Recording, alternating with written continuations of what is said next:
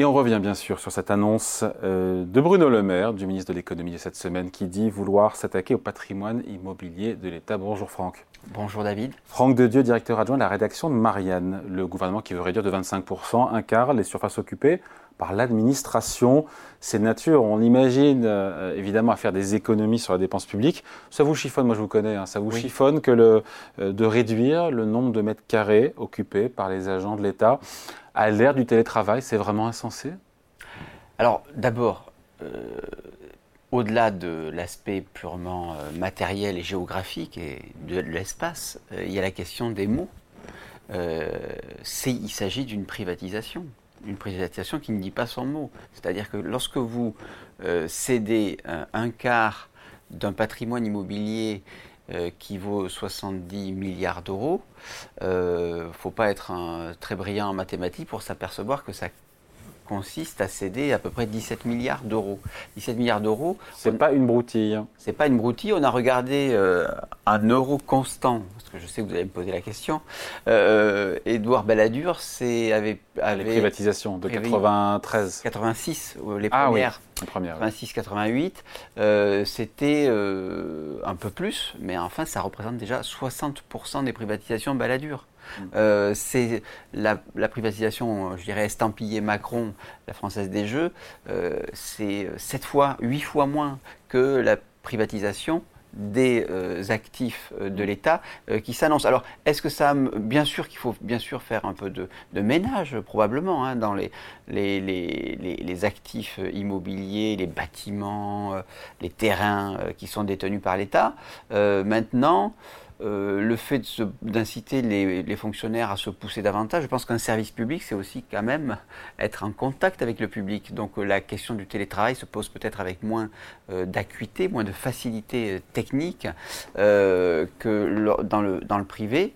ça premièrement. Deuxièmement, ça reviendrait quand même, puisqu'il a parlé de passer de 24 mètres carrés. Oui, par agent. Alors, 24 mètres carrés, c'est la, c'est la moyenne du privé. Euh, et, non, pardon, c'est la moyenne par, par agent et la moyenne du privé est de 16 mètres carrés. Donc, si on se mettait, je dirais, au, selon les mêmes standards du privé, et pourquoi ça, pas Ça amènerait à se pousser un peu plus, soit à faire du télétravail, mais peut-être au fil du temps, euh, ce flex office, ça amène à se serrer davantage euh, dans, dans, des locaux publics.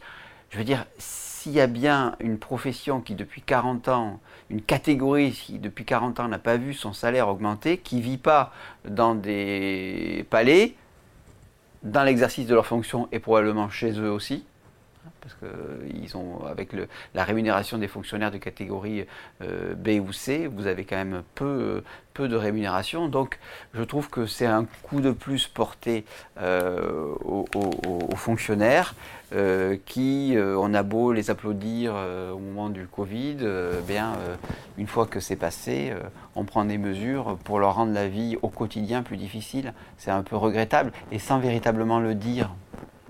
Donc 17 milliards d'euros en tout cas, euh, potentiellement, euh, ce que ça pourrait représenter. Pourquoi, encore une fois, le timing de cette annonce? Il y a des gages à donner, encore une fois, on sait que c'est tendu sur les marchés obligataires, sur les financements des États. La France aussi, rien de dramatique, mais quand même, on sait que Standard Poor's doit, dans les prochains jours, hein, rendre son verdict sur la qualité de la note, enfin la note euh, de la qualité de crédit de la dette française. Est-ce que tout ça est le fruit du hasard? Bah, Bien sûr que non. C'est-à-dire que je crois que c'est le 1er décembre qu'on va avoir ce verdict. Et euh, évidemment, euh, vous avez à la fois la Commission européenne qui exerce euh, une pression, elle a été, la, France ainsi que la Finlande, la Croatie, la Belgique ont été tensées ces derniers À juste titre, on est à 5% de déficit public, là où la zone euro est à 3%. Donc oui, enfin, nos partenaires européens nous demandent de faire de petits efforts aussi. Hein. À juste titre, il faut savoir quel est l'objectif en fait de la commission. Est-ce que c'est de respecter des dogmes bêtes et méchants ou de regarder quelle est la croissance? Parce que j'ai fait un petit, je regardais un petit peu la croissance euh, de la zone euro euh, parmi ceux qui respectent, euh, qui ne sont pas qui ne se font pas taper sur les doigts par la Commission, en particulier l'Allemagne, il y a un taux de croissance de, qui est très faible depuis les quatre dernières années. La France en sort un peu mieux. Ce que je veux dire par là, c'est que euh, l'objectif est, est, quand même de créer des emplois, de créer de la croissance. Euh, c'est pas de euh, tenir bêtement des critères. Mais ça, ça nous amène sur un autre débat. Pardon, je m'éloigne. C'est effectivement, vous avez une pression qui, qui s'exerce par la Commission européenne par multiples canaux, euh, y compris réglementaires, puisqu'il est question de retravailler les, critères de Maastricht, et puis également des marchés financiers, parce que ce qu'attend euh, Bruno Le Maire, c'est de ne pas voir sa dette se déprécier, se dégrader, et donc ses taux d'intérêt augmenter. Et la charge d'intérêt qui est en train d'augmenter très sérieusement. Voilà. je crois, 10 milliards d'euros de charge d'intérêt en plus sur un an. Hein. Alors c'est vrai que c'est... Alors, il faudrait aussi savoir quelle est la responsabilité des taux des obligations indexées sur l'inflation. Parce que ça, je vous suggère, David, peut-être en avez-vous déjà fait des rubriques, c'est pas impossible. Non, on n'a pas parlé, mais c'est vrai qu'il y a un, morceau du portefeuille d'obligations de l'État qui est qui est indexé sur l'inflation. Et, donc du coup, ça amène qui coûte plus cher. et qui coûte plus cher. Et à un moment donné, euh, oui, mais certaines années, ça, ça a rapporté, enfin, ça, économie, ça fait économiser de l'argent aussi. Donc c'est euh, l'inflation était basse. Oui, mais enfin, quand vous émettez un titre et que pendant 10 ans, vous vous retrouvez soumis avec euh, des taux d'inflation, euh, vous prenez un risque qui est élevé, et ce pourquoi euh, les fins limiers de Bercy n'ont pas hésité à, émettre ces obligations, c'est parce qu'ils pensaient que l'histoire était finie. Vous savez, tout cela est lié. C'est-à-dire, ça y est, c'est la fin de l'histoire. On ne reverra plus jamais d'inflation, ça y est. bon, non, mais en fait, l'histoire est dramatique. Et l'histoire fait son retour. Et donc, euh, ça a forcément des effets sur l'inflation, sur les taux d'intérêt.